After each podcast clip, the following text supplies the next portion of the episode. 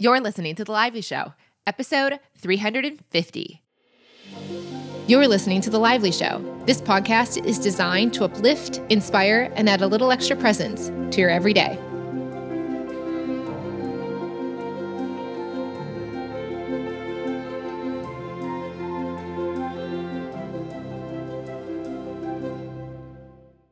Welcome to the show, guys. Thank you so much, as always, for listening. We are on episode 350. Can you believe that? 350 episodes of The Lively Show. That just hit me as I was recording that intro. I was like, holy moly, what a wild ride. And I know some of you guys are here listening and have been here from the very early years of the show from 2014 and beyond. And then other people are more newer to the show. So, welcome wherever you are at the point that you're listening to this show. Thank you for being here. It's a joy to have you here. And if you're listening to this as this is actually airing, I just want to let you guys know we have IVFT round two starting soon. That is going to start March 29th. So feel free to join us at jesslively.com slash IVFT. If you're curious, if your intuition's saying it's a yes and it's the right time for you, join us now. I know a lot of people are also feeling their inner voices are saying not right now, but maybe in the future. So if you want to join us rounds three and four, or who knows how many rounds there may be, no promises. I don't know mentally how many rounds or when we'll do next ones, if when we do so, but we will, of course, let you know here on the show. But round two starts March 29th. So if that's what you're feeling aligned to, we're excited to work with you. And other than that, we did the Inward Bound Retreat. It was an online program for Cocoon and IVFT grads and new round two members last weekend. That was incredible. Thank you so much for the 64 people that joined us for that program. I know as many of us talked over that weekend, we didn't think it would go as deep and as far as it actually did, but it was quite an incredible experience. I think we all thought it'd be more light and fun. And not that it didn't have lovely moments of light and fun, but there was just so much depth reached as well. So thank you guys for joining me. That was truly special and it's something that I could see us doing again before future rounds of IVFT as well. Okay, so now I have a Q&A episode for you guys. 47 questions in the Lively Community app. So thank you guys for all 47.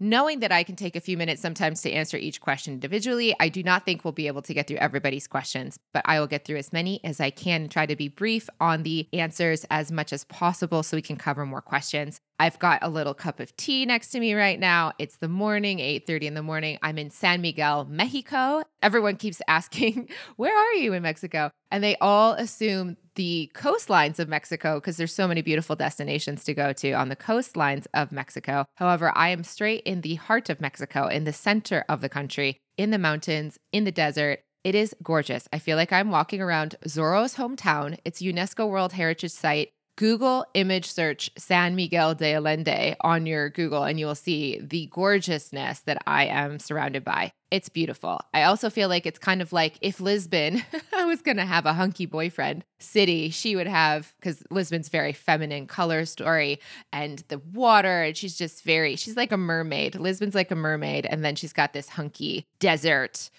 manly man with wrought iron and woods and reds and oranges and yellows. That's kind of just my little mental little story of the soap opera of Lisbon and San Miguel being lovers. so it's really fun to be here in this space and to be getting ready for IVFT for everyone that's joining. But all right, now we're going to get to the two questions. So we will start with Miriam. And she asked this, by the way, if you're wondering in the Lively Community app, it's free to join. If you want to join us there, just download it on your phone and you can do so. You can also do it on your desktop, but the app is actually really designed to be for your phone. And so it's really most intuitive and pretty to experience by phone. Okay. So let's go in. Miriam, how has your general health or well being shifted since releasing all those bean bags? Oh, well, I was healthy before the bean bags, so I'm healthy after the bean bags. But I could say that my general well being and the sensory experience of my reality and my emotional reactivity is hugely wonderful. I feel so much more solid and stable and balanced and even without those emotional beanbags, as I call them. Eckhart Tolle called them the pain body in his book, but I got confused when he said the pain body. My mind associated the pain with the entire body being taken over. And that is not my actual, nor the, you know, people we work with experience of like the entire body's in pain. It's usually once you get into awareness in a specific area of your body. So it could be in your stomach, your heart, your gut, your neck, your shoulders, your toe, wherever you might feel it. And they usually feel like different sizes. Like people will describe them as like a grapefruit, a soccer ball, a football, a watermelon. Not that they're all fruits, but the first one that I felt felt like a beanbag coming out of my belly button. And so that's where the term emotional beanbag came from. But now that I've released hundreds and hundreds and hundreds of beanbags, I don't have them very often anymore. It's very rare that something will be what I perceive as an emotional beanbag. So that's great. When people start to learn how to release them, I say the good news is that one's gone. The bad news, not bad, but the other side of the coin is that there are many, many, many of these. And now that you know where they are and how to feel them, you don't really know where they are until they're up for you to be released. But now that you know how to feel them, you can tell where they are when they're there and you can release them. So that is totally safe and normal, but will be released as well in awareness in time. So, yeah, feeling great. I looked so different. It's even interesting. If you go to my highlights on Instagram, Jess C as in Cookie Lively, you can see the inner selfies little highlight feed on Instagram, you can see the amazing amount of photos that I was taking in Hawaii like a year ago that were really lovely. And then you could also see the photos I would share in contrast from like earlier years where I was releasing beanbags. And you can just see in my face the weight of all those beanbags and then the releasing of all those beanbags. I've also seen this in happening through the IVFT grads, like IVFT beta and round oneers are just transforming. Their faces literally even people who have just done cocoon even are just looking so much different. It's it's amazing. It's hard to say like it's not like they've lost a weight and so that's why they look different. It's just that they've lost emotional baggage and so their bodies change. When the inner world changes so does the outer landscape as well. So it's truly amazing. My sensitivities to things like dairy and gluten and things that were making my skin and hormones really imbalanced in the past that's all evened out but i can't say that that's directly related to beanbag releasing per se I can just notice the emotional and physical lightness in the body and the felt experience of my body being so much lighter without those emotional triggers is fantastic. Okay, so now we have Nicole Veronica who said, How do you know you're really in flow? I'm practicing trusting my intuition more and more, which feels like flow. I'm loving it, yet the mind thinks I'm just neglecting to do things. Thank you for your Q&A. Even if my question doesn't get chosen, I just love listening to Q&As. Sending you so much love and appreciation. Well, thank you, Nicole. So I'd say just keep trying the flow and intuition that you're loving and just keep watching. Give it 30 days. Tell your mind, I love doing that to my mind. I'd say, okay, let's just try this for 30 days. If I hit some resistance and my mind doesn't want to go past this mental block that it has, like I can't I can't really live this fully. You know, it'll get to a point with law of attraction in the past, or would do it around like trusting my inner voice or whatever. And it would say, but I can't do it. This is like too much. This is like the barrier. This is the border that the mind has set. And so, what I would do to get over that border was say to the mind rationally, let's give it 30 days and see how it goes. And if it's crappy after 30 days, then we'll go back to the old way of being. But basically, that just gives my mind the peace of mind to know it's temporary if everything falls apart. But what I found is that I've never gone back and actually implemented anything of a past limitation in my life later. It always just turns out to work out. So I would try that 30 day rule, like test trial and error with your inner voice and see if neglecting to do things, quote unquote, as your mind thinks that it is doing that. See if your life falls apart or if it comes together in a whole new way. Just see, test it out, give it 30 days give your mind that peace of mind to know that it's not going to be stuck doing this forever if it makes this choice now and now and now and now that if it is bad it won't stay. Try that. That would be my suggestion on that. Three question pretty and bella says how do you channel your bibbity bobbity boot podcast episodes? Okay so simple. The same basically in many ways i'm sure as annie does the collective but not exactly the same because I can tell you I watch Annie Channel, the collective, all the time when talking and working with her, and she's usually sitting in a chair. But when I did the bibbity bobbity boo, and I could do that right now, I when I did actually do those specific episodes for you guys in the past, in the older episodes in the archive, I would lay on the bed. I did them in London a few. I remember the first ones were in London. I'd lay on the bed in the Airbnb that I was in and I would hold a crystal just because I like crystals and I felt like holding one. Not that it's like, what crystal were you holding? And that's where bibbity bobbity boo, bibbity bobbity boo voice is not coming from the crystal. So hold a crystal if you want to hold a crystal. Hold a jelly bean if you want to hold a jelly bean. Hold nothing if you don't want to hold anything. You know, don't don't let the the outside world determine the inside nature. The nature and the channeling is inside the body. So I liked the crystal because it was nice to hold it. But I held the crystal. I laid on the bed on my back and I had the microphone in my hand. And then I just changed the channel in my head. I just listened for that frequency I become very familiar with that was loving and positive and I would just tune into that was the station that I could most easily shift into. So I can go into my inner voice and get guidance from my character, my Jess mind could have a question for my inner voice and I could tune there. If I want to talk to the collective in myself, I could do that. I just direct the question to the collective inside of my head and I wait for an answer, just like I would my own inner voice, but I'll hear from the collective. The bibbity bobbity boo was just kind of this other way I could tune in and let go of my mind and I could hear this message coming through. It's like almost like spinning the dial on the radio and that's where it would land when I spun the dial and tuned in in my chest. So I placed my awareness in my heart space, you could say, in the chest area, and that's what would come out. And I would just say the words as they were coming out. I could do it on demand. I could do it while I was walking. I did that a little bit in Hawaii in the early parts of COVID last year and would do some stories with the bibbity bobbity boo voice coming through while I was doing little walking, showing the sunset and stuff like that. I could do it anywhere, but I did on the podcast do it while I was laying on my back with my microphone in my hand. And if you haven't heard it before, you can go back to the old episodes. I don't even know what episode numbers they are, but um, they're in the archive somewhere. I could just say that. Well, I would even listen to them in amazement because of the rhyming nature of them. I think it likes to do the rhyming in part because my mind knows it's not able to rhyme that well.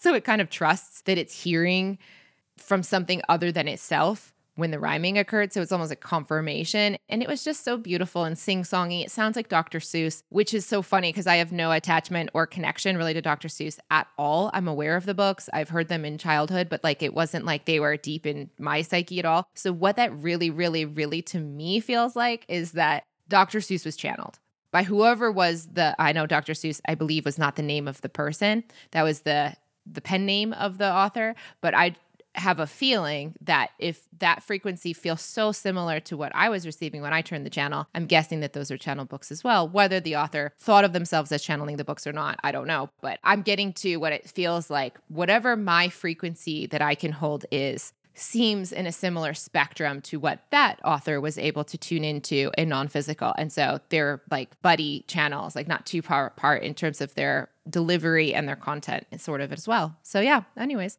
there you have that.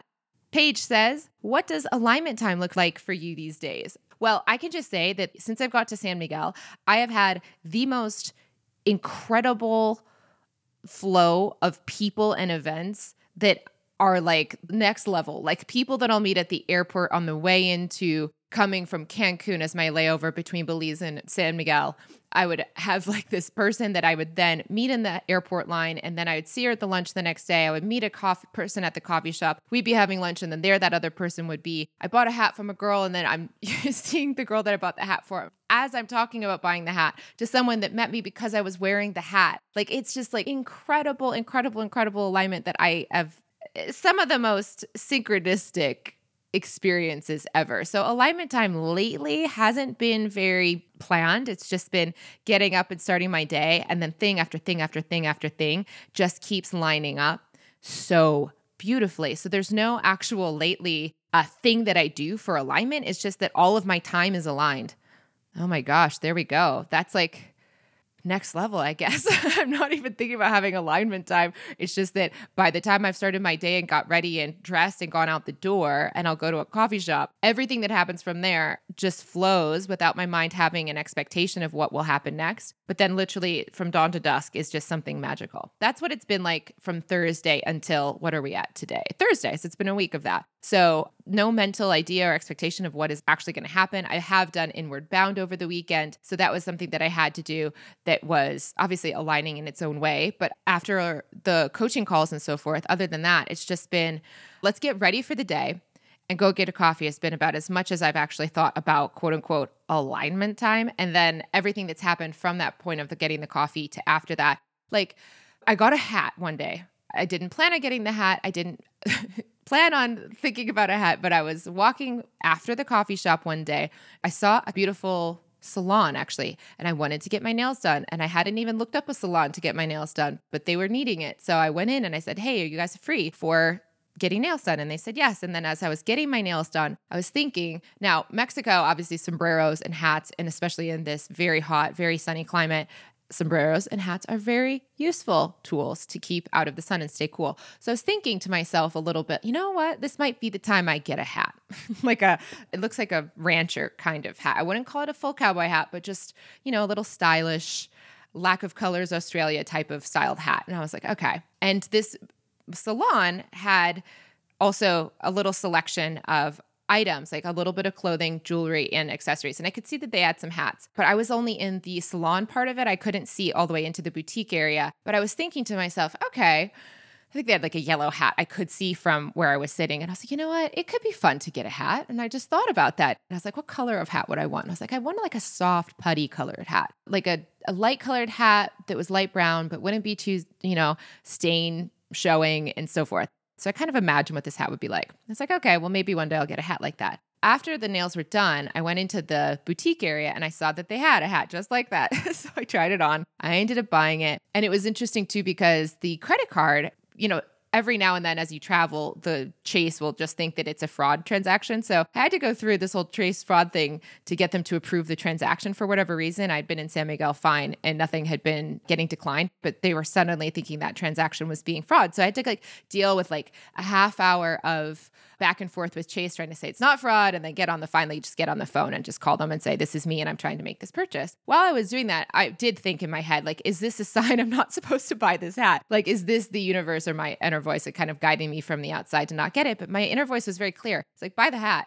so I was like okay, so I went through the whole rigmarole of getting through the transaction process approval thing and got the hat. And then I was telling my friend Andy, who lives in Australia, about my hat and how excited I was having a hat. This was like breaking my character of Jess down a bit because she never wore a hat like that. And there was like stories she had in the past that she wouldn't look good in a hat like that. But she did look good in the hat. I did look good in the hat. But my mind told a story that said, I can't wear hats like that because I'm from Michigan. Like that is not from my childhood in the 90s, anything like what I would have thought I would have been wearing. And so here I am wearing this hat, and I'm telling Andy about it because now I'm so excited about it. I'm like, Andy, just go buy a hat. Just go get a hat and get a hat outfit. Because I've always been feeling like the other resistance my mind had was that I needed a hat outfit. I need an outfit that goes with this kind of hat. And so part of me always thought I didn't have outfits for those kinds of hats, which is very false. I then did a little fashion show for myself in my wardrobe of stuff I have here. And I had like 12 ways I could wear this hat. So I was like, oh my gosh, everything I thought was wrong. my life is a lie. Like, not a lie, but you know what I mean.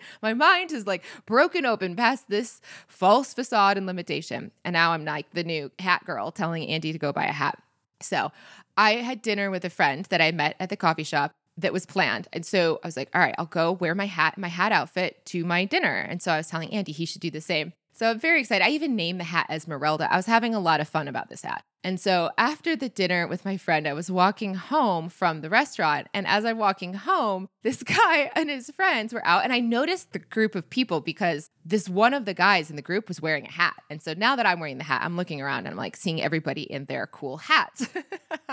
and so I noticed one of the guys has a hat and they have dogs. And so that's kind of the element that I recall is like, okay, cool hat wearing man and like guys and people with dogs. So, anyways, I noticed them in the lobby of the hotel where the rooftop bar was that I was at. And then as I was walking home, one of the people in the group, one of the other guys, also wearing a baseball cap, but not a hat hat, but a baseball cap, said, Hey, I like your hat.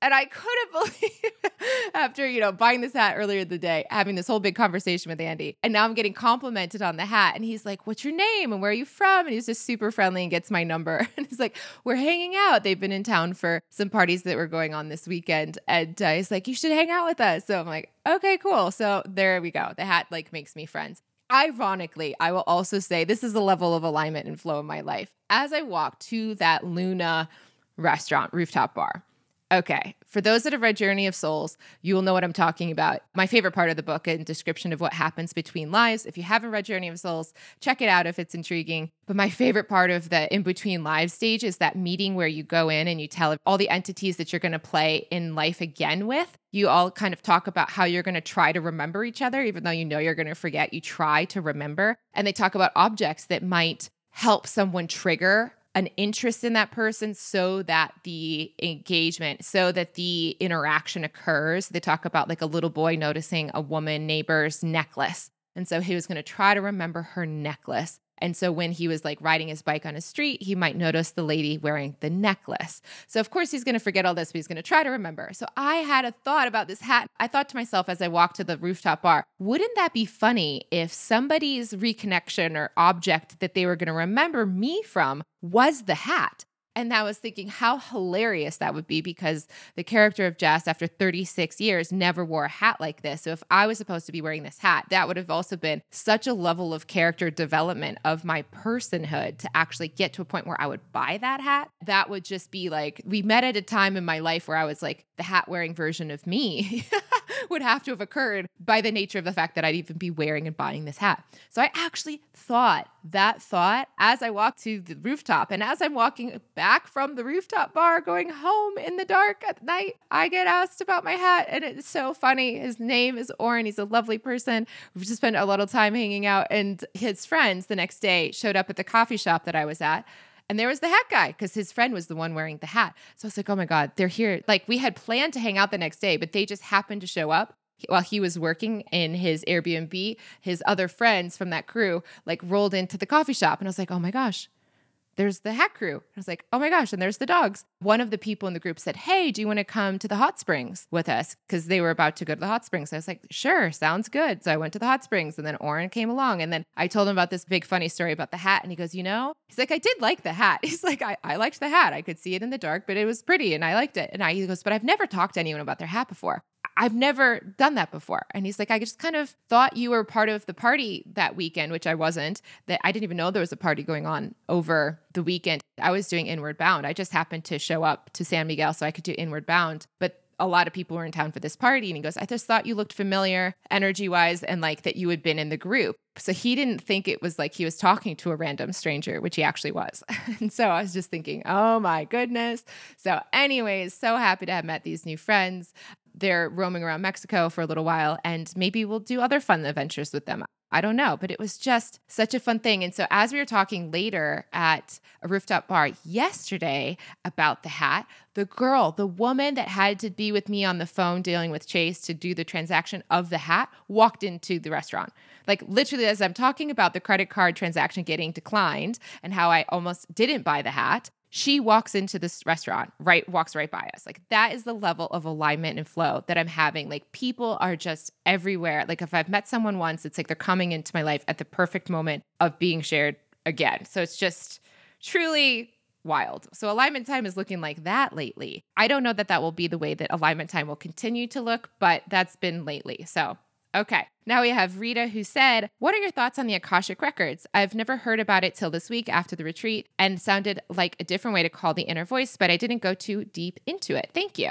I have come across the Akashic Records through different sources over the years, especially years ago when I was more into more into like psychics, channeling crystals, and like learning about all of that space. Akashic Records showed up into my awareness through those things, but I never got very deep into it. I never felt very interested in it. That'd be like knowing that they're all volcanoes, but I'd never really studied volcanoes. So I just never felt a personal call to go very deeply into that, but I know many people have. So it's just not been something that I focused on.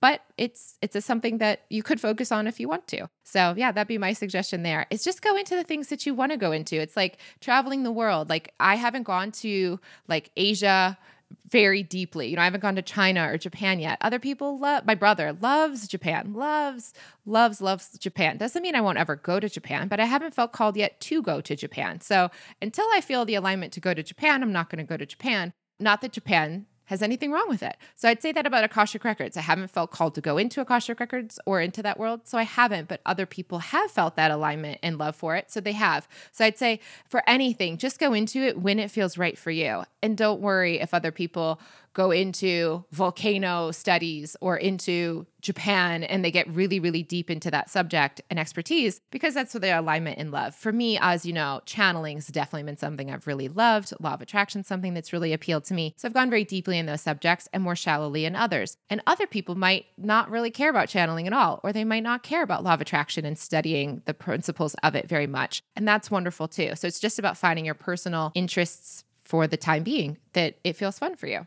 Now we have Jen Goodnow who said, I can feel a shift in me. I'm starting to see my ego and beanbags as removed from myself, and my ego is having a temper tantrum, and I can see that from a detached place. but I'm also feeling sad, grumpy, tired. I assume it's a temporary phase as I work to higher level of being in this incarnation. I can use your expert advice experience. Yes, just be with it, Jen. Just watch it, be with it. You've got it. Keep going. I just say that, Jen.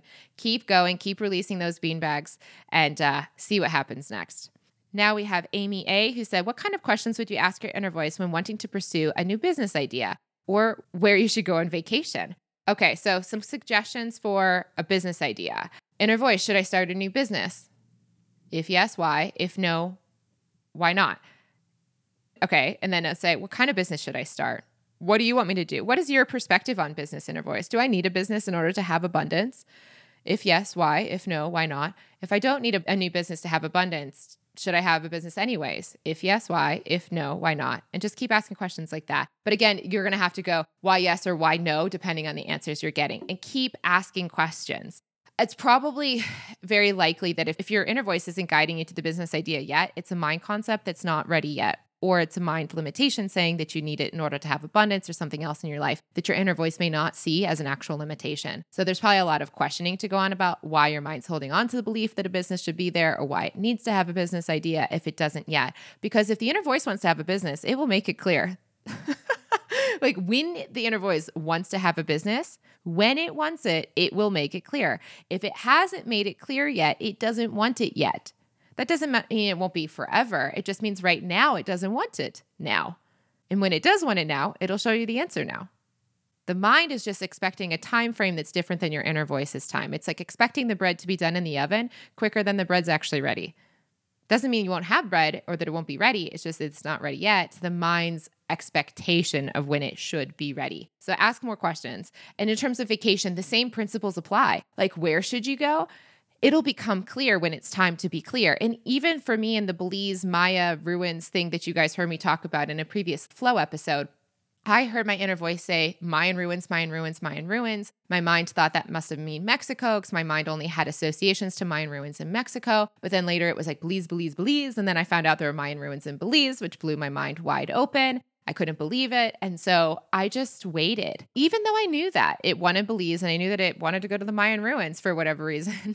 I didn't push the button to buy the ticket for weeks and weeks. I waited till the alignment actually came to be taking the next step for that. So you might even have an awareness that you want to go to France or Japan or Hilton Head or wherever you want to go. You might have that story or knowing, but it doesn't mean that that's the time to buy the ticket necessarily. Or I kept thinking about coming to San Miguel de Allende because I think it was April or Paige had said in one of our sessions, my inner voice is telling me to tell you to check out San Miguel de Allende. I think you'd like it. And so when I did, I loved it. My mind immediately wanted to do that. But it was weeks and weeks and weeks before it was actually time to buy the ticket. And my mind had to really let go and go, well, I'd love to be there, but I'm not going to go if my inner voice isn't guiding me to it. And it kept being so much longer than my mind would have thought it would take to book that experience. But the place that I'm staying is so perfect. I love the woman that lives in the Airbnb above me. Got a great friend, but she was staying in this flat until the day that I bought the Airbnb. So it wasn't available on Airbnb. The place I was meant to stay in for this magical experience of San Miguel wasn't ready yet. And so it wasn't asking me to book prematurely because it wasn't the place that I was supposed to book yet. It wasn't ready yet. So when it was ready, there was that alignment in time, but not beforehand. So you got to just uh, relax and trust that the timing's in the hands of the inner voice, not your mind. Okay, Amber Ardenberg said, What is the motivation to shift more to living and turning more and more into the inner voice on a daily basis? Was it curiosity, an inner knowing to explore it more? I feel like my mind is still trying to get me out of this state. How did you manage yourself to keep coming back to it? To where you are now and a lot less resistance than before, I'm assuming. Much love. Yeah, there's very little resistance now. Like there might be confusion in the mind, like why why is San Miguel not coming together sooner? But it wasn't enough to make me feel bad, or it wasn't enough to make me book anyways. You know what I mean? I could have the thought, but doesn't mean that I have a huge emotional reaction, nor do I take an action because of the thoughts. My mind can have thoughts, but it doesn't mean that I have to take the actions according to those thoughts. Isn't that amazing? Just, I mean, many of you guys are like, yeah, judge us. But there's certain areas of life where the mind loves to take control and actions based on their emotions and stories that support them from the mind stories. I mean, there I told that story. I, I've told it actually, I don't know if I mentioned on the show, but one day I was in the mall in Michigan a few months ago after I uh, left Portugal. I was in Michigan for a few days getting a COVID test for Hawaii in order to enter Hawaii. And while I was there, I bought a $30 Celine perfume. It was a travel rollerball perfume at Sephora. And my inner voice, I had loads of stuff in my cart, but that perfume, my inner voice didn't want to buy. It didn't even say no. I could just feel it when it was in the ba- basket, my inner voice, there was like a discomfort in my body that was undeniable. But my mind liked it, wanted it, thought it would be nice to have, didn't think it was a big deal. It's only $30. It bought like, let's say, $200 worth of stuff in the basket. So this is not like this $30 thing is going to be make or break this purchase that I'm making overall. And it had many things that it was totally at peace about buying. But that $30 perfume, it did not want to buy. And I had a, like an anxiety attack for like two hours after I bought it because I guess it had been that long where I had taken an action against the inner voice, where I had a knowingness inside of me.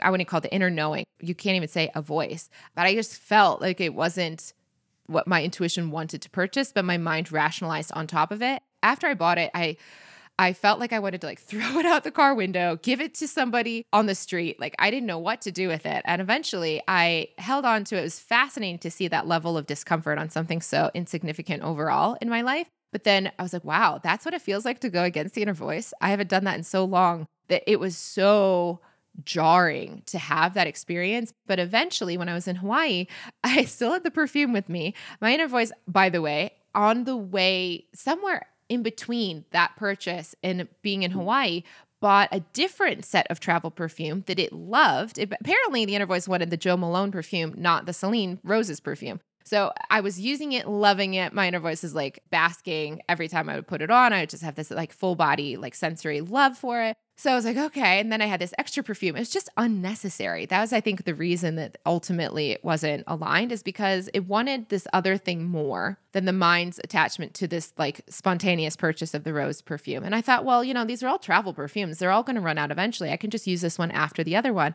But my inner voice was just, it just didn't need the excess. It just didn't want that one. And so eventually in Hawaii later, I got the inspiration. It's like, oh my gosh, I could return this. So I returned it to Sephora in Hawaii and got a different thing instead that wasn't even perfume related. And I was infinitely, infinitely happier. The joy I felt in returning that perfume was 10 times more than actually buying any perfume whatsoever. So, anyways, that was an example of my mind um, feeling confused. Not even confused, it just made a story and it didn't just return the perfume or put it back before it purchased it, which it obviously could have. It could have put it back on the counter instead of buying it, but it did go through the purchase experience. It did go through the two hours of discomfort, knowing that discomfort was in my body because it wasn't in alignment. And then seeing the return of it and getting something else instead and seeing the joy in that. That was actually an amazing experience. I don't regret that whatsoever because that just showed me that I really am mostly in alignment with my inner voice.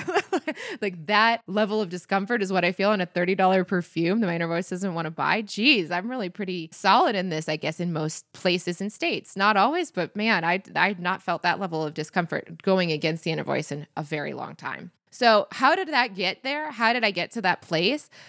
12 years of doing the inner voice. 12 years of communicating through inner voice dialogue, inner voice writing, or listening, or the Bibbidi-Bobbidi-Boo. And being traveling alone was honestly the best thing because while I was traveling alone, I was in like places like Melbourne, I remember, and like the time zones when I would want to talk to friends or family in other parts of the world wouldn't be easy. And I didn't know many people in Australia in that early part of my time in Australia. So when my mind would want comfort and seek to communicate to someone outside of itself, it didn't have someone outside itself to talk to based on being alone. And so I would go into my inner voice instead because it was the one thing that was always awake when I was. and so as I kept trialing and erroring that for the last 12 years, it just grew. It just grew. So I'd say just keep going with it. Next up, we have Han Bryn, who said, Does your mind still attach desires and get stressed out? Just wondering if there's a point mine will shut up. It's so much better now. Like it's so much better now. Like I shared, there was the bit of the mind's confusion about San Miguel. I even questioned, even though the mind loved the idea of going, whether it would actually take me there. I always could tell while I was in Hawaii trying to, you know, suss out the next travel plans. I always could tell the, the mind really was attached to San Miguel because of how pretty it was and how similar it was to looking like a European town that it was very comforted by. But at the same time, I could tell the inner voice was very much wanting to go to Belize. And so the clarity was always Belize first. And then I was questioning, you know, will it want to go to Mexico eventually? You know, there was like a definitely many weeks where it was no. I was even in Belize for a week before I even got the plans for San Miguel. I didn't even know if I was supposed to stay and post up in Belize instead of coming to Mexico like my mind expected for IVFT. It ended up being Mexico, but just the timing needed to be right for the right place to show up. So there wasn't a lot of stress around that, but I can tell you the mind was most stressed buying the perfume. Buying the perfume against the inner voice was infinitely more stressful than waiting to find out where to live next, what to do next. The amount of stress in going against it in action was far, far, far, like 10 times bigger than the curiosity and impatience of the mind wanting to know next steps. So, actually acting against the inner voice is much more uncomfortable than the discomfort I feel in the mind when it wants to know what's next in terms of actions to take. So, taking an actual action against the inner voice is much more uncomfortable than waiting for what action to take. But there's just a lot of trust and a lot of 12 years of practice with this that's made all of that so trusting and consistent and clear. Slade, hey Slade. Slade asks, what's your favorite thing to eat these days? Oh, well, Mexican food. I love I've always loved Mexican food and nachos. Though I haven't had nachos here yet. They're not as plentiful in Mexico as my belly might hope. But um what have I been having lately? Lime juice. That's what it is. The limonadas. It's not an eating thing, it's a drinking thing. So, lime lemonade with sparkling water. I haven't been drinking this year, which has been a fun little experiment, and uh, alcohol, as so to speak. So I've been drinking, even if I'm going out with friends to rooftop bars and patios and stuff, I'll just get limonada or like lime juice and sparkling with like salt on the rim. So it's kind of basically like a virgin margarita. So that's been my favorite thing. And even in Belize, they had amazing lime juice and limeade. And so I've been loving that.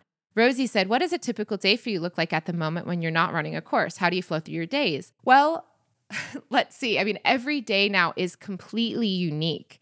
Every day is completely different. Now, part of that everybody can relate to in terms of traveling, right? When you're traveling, as I am right now, you're just exploring new and different places and spaces. So it's even more different than it would be if I was in Lisbon, I suppose. But I can say that lately it's just I go, I get up in the morning, I get ready for the day, and I go out and I've been going to this coffee shop called Kaibach and getting a coffee and sitting there. And then basically every time I've gone to Kaibach, I've met somebody. They just start talking to me. so I don't even have to go meet them. They just start talking to me. Or people that I've met at other places show up there and then they invite me to do something. Or then I go wander to do the next thing. Like maybe I want to go, I don't know, just try a place to eat. Or they invite me to the hot springs. Or I I don't know. It just like flows. I can't even tell you. I don't even know. I just go to get that coffee and then the next thing and the next thing and the next thing happens. So that's been kind of what it's been like. Duck Duck Goose says, oh, that's a cute name. Duck Duck Goose says, how would somebody use their inner voice to start over, whether it's digging yourself out of deep depression, grief, or restarting a life in a new country or community? How do you use your inner voice to start over? Well, you use your inner voice the same way, regardless of whether you're starting over or anything. You just ask and feel, ask and feel, ask and feel from your mind down to your inner voice. Ask for the guidance, ask for the clarity, ask for the peace, ask and feel, and feel those beanbags as they come up. As I've always shared, it is so much more powerful to do inner voice beanbag releasing with a facilitator. So, we have so many ways you can do that now. I'm so happy to have that because we really want to help you do this in your life. So, there's a few ways. There's beanbag release sessions that the collaboratory drop in classes. You can do it as a group. And that's like the easiest way to just kind of get your toe dipped into the water. You could also work with a facilitator one on one to do that. And that would be amazing as well in terms of learning how to release the emotions that are there that come from especially grief or deep depression. So those would be places to start in terms of releasing those things. But in terms of starting a new life in country or community, a lot of guidance and direction from your inner voice would be helpful there. So dialoguing with your inner voice. So I would say, yeah, doing some drop in collaboratory classes are a great, easy, easy way to do it with a group of people and a facilitator, or doing it one on one would be really, really helpful besides just going inside yourself. Okay, now we have Linda who said, I'd love to know how you travel with such financial freedom because I'm looking to do so. I don't have a stable job or any sort of stable income, but my heart is dying here. I want to travel. I'm torn. I don't know what to do and how to make ends meet while abroad. Please advise. I so appreciate it. Well, Linda, I can say that back in London, 2017, 2016, somewhere in that period, people kept asking me, back then how I was traveling on a budget and what I was doing to save money. And they were just kind of making a lot of assumptions based on their minds, assuming things about me. and so I did this episode, people might remember if you were listening back then, called Things I'm Afraid to Tell You. You could still go back and listen to that episode if you're curious. It's still obviously on the podcast archives. Things I'm Afraid to Tell You. I don't remember what episode number, but it's back in the archives that episode is where I outed myself. It was in the dark in London. There was like a party going on in an apartment not too far from where I was staying. I could hear it in the background. I couldn't sleep that night. That's why, because the party was going on. So I did this episode and I just say, guys, my mind like was afraid to tell you guys this, but I've been going into law of attraction and listening to this thing called Abraham Hicks. And I've been applying it and applying it and it's working and it's working so, so well. And I'm not having to do this on a budget. I'm not having to worry. I'm not having to strive or do this in any way that people are thinking I have to do it because I've been doing this thing called law of attraction and listening to this entity called Abraham Hicks. And that's the truth. like, that's it. I don't have to do it in these ways. The people are assuming that I might be doing it. And so that would be, Linda, my truth for you as well. Like, once I found the entity Abraham Hicks, which is thousands of hours of content on YouTube for free. So you can go listen there. Just type in the word Abraham Hicks and you've got thousands of hours at your fingertips. I was applying everything that they said. And I've taught the class Flow with Intention to help others as well. So thousands of people have taken that course as well. So it's been my joy and many episodes of the show, around two episode 214 and around that before and after episode 214 like up to 50 episodes maybe or so around before and after would be like that big phase of law of attraction for me and applying it truly works in every possible way but you have to let go of the mind resistance for it to do so and those emotional beanbags around the the disbelief or the emotions that block that but once applied that's honestly how I've done so so my best possible suggestion for you would be to see if this is something that your mind has a lot of stories and emotions around. Feel into if exploring those principles would be useful for you because I can truly know of nothing better than to give you the tool of of abundance creation within yourself, not stories of tactics. Like learn the principles of the reality and then the reality is more easy to navigate. Truly. I know that sounds weird. It's just not a mental way of answering it, but it's a truly a my honest way of really being the most helpful is to to like really explore those principles and have the courage to try to apply them. That's all I've done for that. And that would be my suggestion. So there we go. C. Caroline Smith said, What are you currently reading? Do you read to learn or also for pleasure? Have a great day. I haven't been reading anything lately. I haven't. I've been just living and enjoying the dream, enjoying the reality itself. It's been so fun. Doesn't mean I wouldn't dip back into a book, but I haven't. I haven't been listening or watching anything for pleasure. I've just been living my reality. My reality itself has been so pleasureful lately that I haven't had the space for reading or watching anything because the actual reality itself, as it's being presented to me, is that pleasure and it is that learning. So that doesn't mean that that won't shift in my future, but that's what it's been lately. Now we have Kaituska said, I'd love to know how it's been traveling during the age of Corona. My husband has been wanting to travel and I have been more hesitant. He's also been vaccinated and is less fearful of the virus because of the vaccine. Have you felt limited once you arrive to a new destination because of restrictions, or has it been totally a different world outside of the US? Well, okay, so I can only speak to my experiences. And as you guys know, I've never been personally afraid of anyone dying before or after Corona or because of Corona, because I'm not afraid of dying. I, as the collective has said, every entity, and even Journey of Souls would say, every entity chooses when they exit. So I'm not personally feeling concerned or fearful for anyone's exit, whether it's my grandparents, myself, my family members, my friends, or anyone else outside of me in the world as well. Now, I have a lot of compassion that most people aren't that positive and trusting about that transition. So, mm. you know, a lot of people have a lot of fear, which is where a lot of this reality has been so fearful in the last year because of all of this.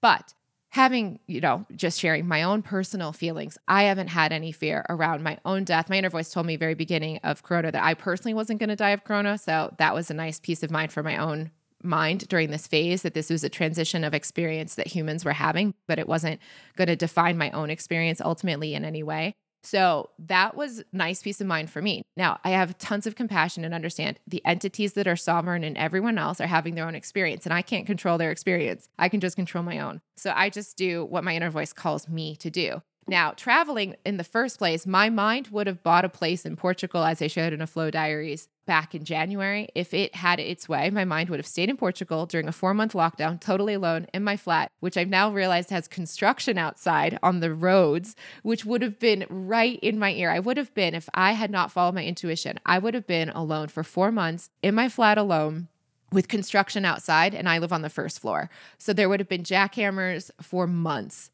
in my ears while unable to do anything other than go for a walk or go to the grocery store. That would have been my reality if I followed my mind. And I would have bought a flat in the process of, of sitting there in the flat all the time. That's what I would have done. My inner voice didn't want to buy the flat and it wanted to go to Hawaii. and then it wanted to go to Belize. And now it wants to be in Mexico. So obviously, the way the inner voices guided my life looks completely different and included travel, even though my mind had stories and it didn't have stories about its own fear of traveling. It had its stories about other people's judgment of my traveling. But my inner voice never worried about their judgment because my inner voice knew that their inner voices and the deeper part of themselves beyond their mind were not judging me. Just their minds are judging me. But my mind was looking at other minds, worrying about judgment. But of course, even that judgment that my mind was worried about is not enough for me not to follow my inner voice that wasn't easy or pleasant for my mind to feel like there could be minds that judge it, but I'm not going to follow their judgment more than my inner voice. I'm going to follow my inner voice most. So, getting that all out of the way, I can just say I feel very much attuned to in Costa Rica, Eckhart Tolle, four or five years ago now, did a retreat. And I remember this thing he said. I found it very applicable to Corona as well. He talked about psychological fear versus common sense. So he said this about five years ago about touching a hot stove. He goes, You know, you could have a child and you can teach them not to touch the stove because it's hot. And if it's hot, you could burn yourself. There's two ways that humans teach psychological fear of the stove. They teach this child to be afraid of the stove. He goes, You don't need to be afraid of the stove to have the common sense that you'll burn yourself if you touch the stove. So, common sense would say, Don't touch the stove because it's hot but you don't have to instill a sense of fear of the stove into the child. You can have them know commonsensically not to touch it, but not that they have to fear it. Common sense doesn't need fear. that's how I felt about these travel restrictions and so forth here in the world in the last year as well. Just following the restrictions or the rules that are in place for the place you're in, you could do with common sense, but you don't have to have a psychological fear along with it. So that's been basically my approach is just do the rules that the place that I'm in and not be afraid.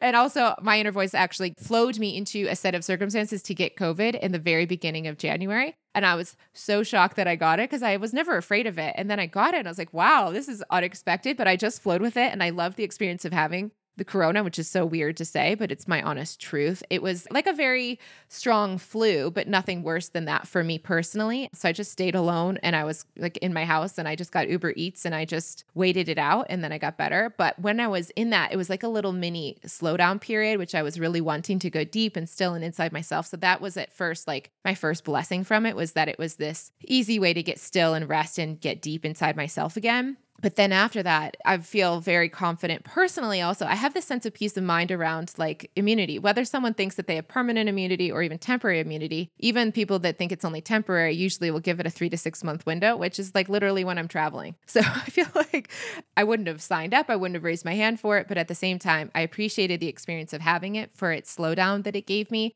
And then also now I feel like personally I can still follow the rules and have the common sense of the guidelines that are in place for the places I'm in, but at the same time, I'm not afraid.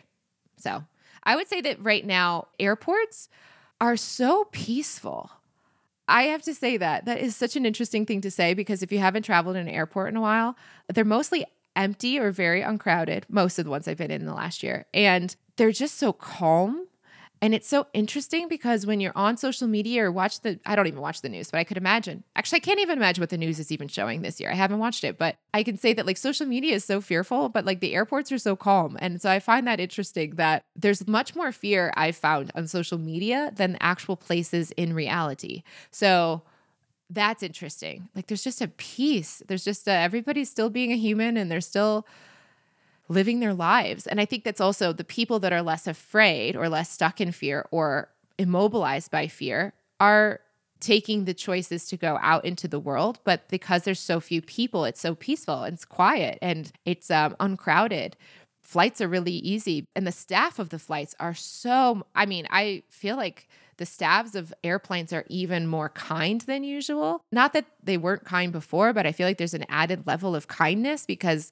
this has been such a difficult time for so many people, including airlines, that there's just less stress. There's not as many people. So I think it's a really beautiful time to travel, to be honest. So I just do the guidelines and I don't make a bigger story than any of that. So that's my experience while traveling. Now we have Nicole Rosalind who said, What are your go to ways to let go and surrender, particularly when there are situations that seem very time sensitive or stressful, or you have people in your life constantly on your back to figure things out, but are committed to doing what feels right when it feels right? Well, I don't have anybody on my personal back to push me, I guess. Everybody that knows me and are still in my life at this point, they've basically learned that this is how I am and live. So they have a lot of healthy humor and compassion and patience for me to do things when it feels right. So I guess anybody's relationship that was so harsh, I guess they would have in the last five years not even met me, or they would have bounced out of my life and my reality because I wouldn't be meeting their expectations. So, yeah, I know that's not everybody. Everybody else, you know, you could be in a family situation that's quite intense that you've known them for your entire life. So it's not as easy. I have a lot of space and distance from my immediate family and my extended family, so I don't have any expectations from grandparents or or even my parents. But my go-to ways to let go and surrender. Let's see what happens. Let's see what happens if I really give this the time and space it needs. Let's just see what happens. Let's just see what happens. So you can feel and you can honor the resistance the mind has, but just say, let's see what happens if we try it anyways. Let's see what happens if we try it anyways. Erica says, Hello, in your podcast, you talked about receiving messages from different places, the wind, hammock, emotions, etc. My human design is a manifesting generator. I read that my intuition should have a direct yes to do it or absolutely no. What is your human design? And do you always have an instinctive reaction right away? Okay, so human design is a modality. I don't actually, I don't know if it's a modality is the right way to call it, but it's a thing that's very popular recently that's really taken off around understanding personalities. And I think it has to do, I believe, with your your astrology to a degree, where you're born what time you were born and your sign and those kinds of things. I know there's more to it. I just haven't gone deeply into it. So I did do once years and years ago like two or three years ago in Australia, I did a session with someone once about it. And that was the only experience I've had with it. I think they did call me a manifesting generator as well, which has been something that I'm glad I know because a lot of people do ask me what I am. And so I say that because I think that's what I was told. But I didn't go any deeper or I remember anything more about it than that word. So that's the only thing I know. I know the words human design and I know manifesting generator. I don't know anything more than that. I can tell you that I'm not personally going to go deeper into human design. I have personally loved Myers Briggs and I know a bit about astrology, perfunctorily speaking, but anything that divides the pizza up in different ways. So, everybody basically, all that is, is essentially like a pizza. And you can cut and slice the pizza in different ways. And you can have different experiences. You could cut it in rectangles, you can cut it in slices like a pizza pie like in a little pie chart type of way. You can do it in plaid. You can slice a pizza in so many different ways. So we can look at people and their personalities and their level of the personality and the mind and their way of creation at that level in so many different ways through astrology, through Myers Briggs, through human design, through so many different facets. And that's just slicing the pizza in different ways and understanding how the pizza functions. I found that at a place where in my own journey, I wanted to understand the nature and essence of pizza of every pizza, not individual pizzas like my pizza versus your pizza. And if you're a manifesting generator or you're a projector or whatever, but just I was at a place where I was ready to go deeper than all of the mental stuff and the personality levels of people. So that's why I didn't go deeper into that one, is because by that point I was looking for the deeper nature of reality that transcends and extends beyond personality and individual perception. So that's for me the reason I didn't go deeply into it. So I don't know about the absolutely yes or no's or have an instinctive reaction right away. Sometimes I do. Sometimes is shown to me through the symbols and, and I wouldn't worry about it. I guess that's what I would say. To me, I'm just not worried about it. I'm just living with the signs and the experiences of knowing that come and show up to me in every moment. I don't worry about it. So yeah, hopefully that about the pizza thing though is useful for you guys. Like if you love human design, go all in. Like I know Myers Briggs at such an in-depth level because of a mentor of mine that I've been working with for over the years and she's like a wizard of Myers Briggs. just like how we're interacting together. Like I remember one time she told me she intuited through my conversation with her about what my mom's Myers Briggs was. And then she knew me. And so she's like, Your mom just sees you like a red balloon and she's just trying to hold on to the string. So just let her do whatever she feels comfortable to understand you and to make sure that you're okay and safe. She just said that. And that was it through the lens of Myers Briggs. And it was incredibly helpful. I told my mom that once after she told me this. And my mom just like, of course, this is like so beyond my mom's like background or understanding it at all. But even just telling about the red balloon and holding onto the string, she just nodded her head and kind of felt understood by my mentor. So that was an incredible insight. And I just through exposure to my mentor got really perfunctory at Myers-Briggs as well. So it's been very useful for my life. But at the same time that that's all true, you don't have to go into every single possible way of understanding humans and their personalities, right? You can use the tools that come into your life naturally. And maybe human design for a lot of people will be that tool. And I'm sure it's really great. So go into those tools if you want to, as you want to, and use the ones, but don't feel like obligation to go into every single tool that's available. Find the ones that come into your life easily, that feel fun, that help you have a bit, a bit of awareness of individuals and personalities and how to integrate with all of them because it's useful. I use the astrology that I have and my Myers Briggs that I have for that purpose. And someone else could use human design.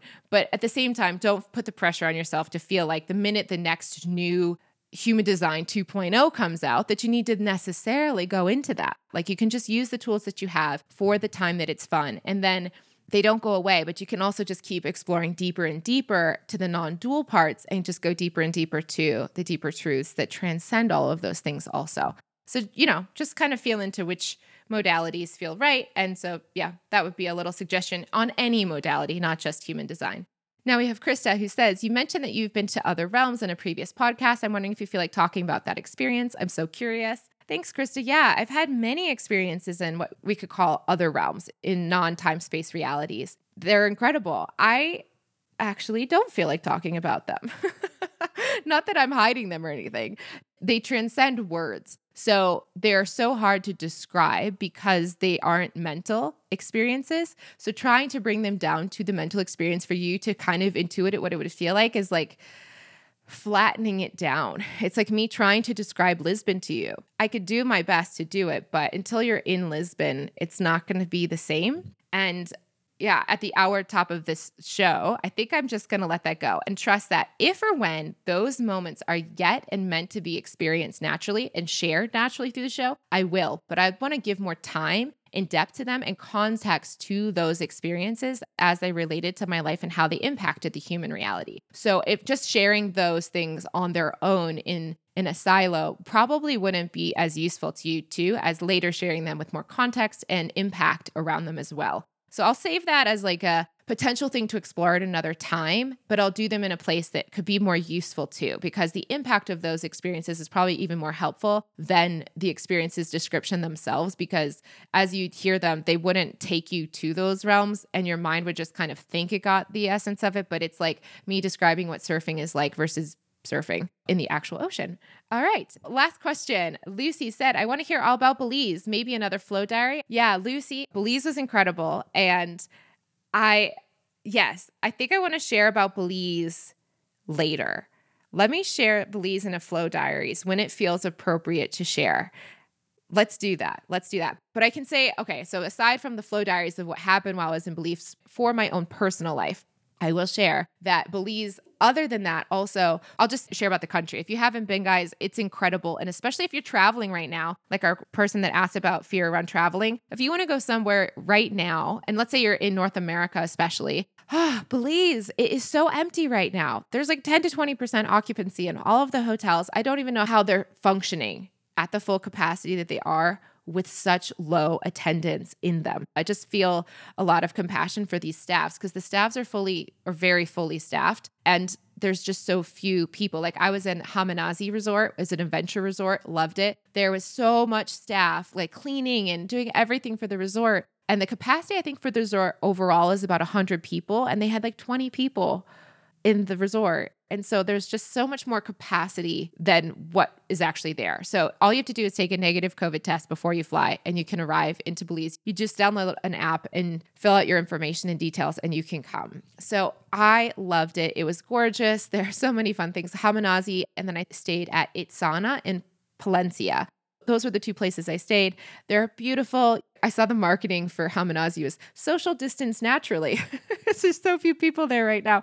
It's pretty easy to be there and to social distance naturally. So if you want to, feel free to go to Belize right now if you feel into it. They're taking lots and lots of precautions. So they really don't want the spread of COVID. They've had very little COVID, but they are open to tourism and there is many places to go right now that are there and you will not be around many people. I felt like we had the place all to ourselves. It was incredible. So yeah, I would say Belize was beautiful. The snorkeling and diving is exceptional. The people are wonderful. If you don't speak any language other than English, don't worry. It was a British Commonwealth country, so it is English is like spoken very fluently pretty much everywhere. They have other languages as well, but English is very, very, very prevalent. So you'll be fun. And yeah, that would be a suggestion if you feel interested in it. There's a lot of people touring Mexico right now as well. The feeling I get between Belize and Mexico is that if you want more COVID precautions, go to Belize. If you want less COVID precautions, go to Belize if you want to, or you'll find that there's more at least in San Miguel, I'm noticing that there are COVID precautions in San Miguel, but there is a more relaxed vibe about it here than it feels in Belize. So you could choose whichever flavor of that you prefer. If you want more COVID precaution or less, those are my perceptions of the places that I've been to recently. So yeah, there you guys have it. This is so fun. I know there are many, many more questions that got asked that I didn't get to. Maybe I'll do another episode either where I do another call out for fresh Q&As and you can still like copy paste or like ask the same question if I didn't get to it in the next one. But you guys are just wonderful. Thank you for all the questions. Hopefully this was helpful for you. I love you and until next week, may something wonderful happen to you today.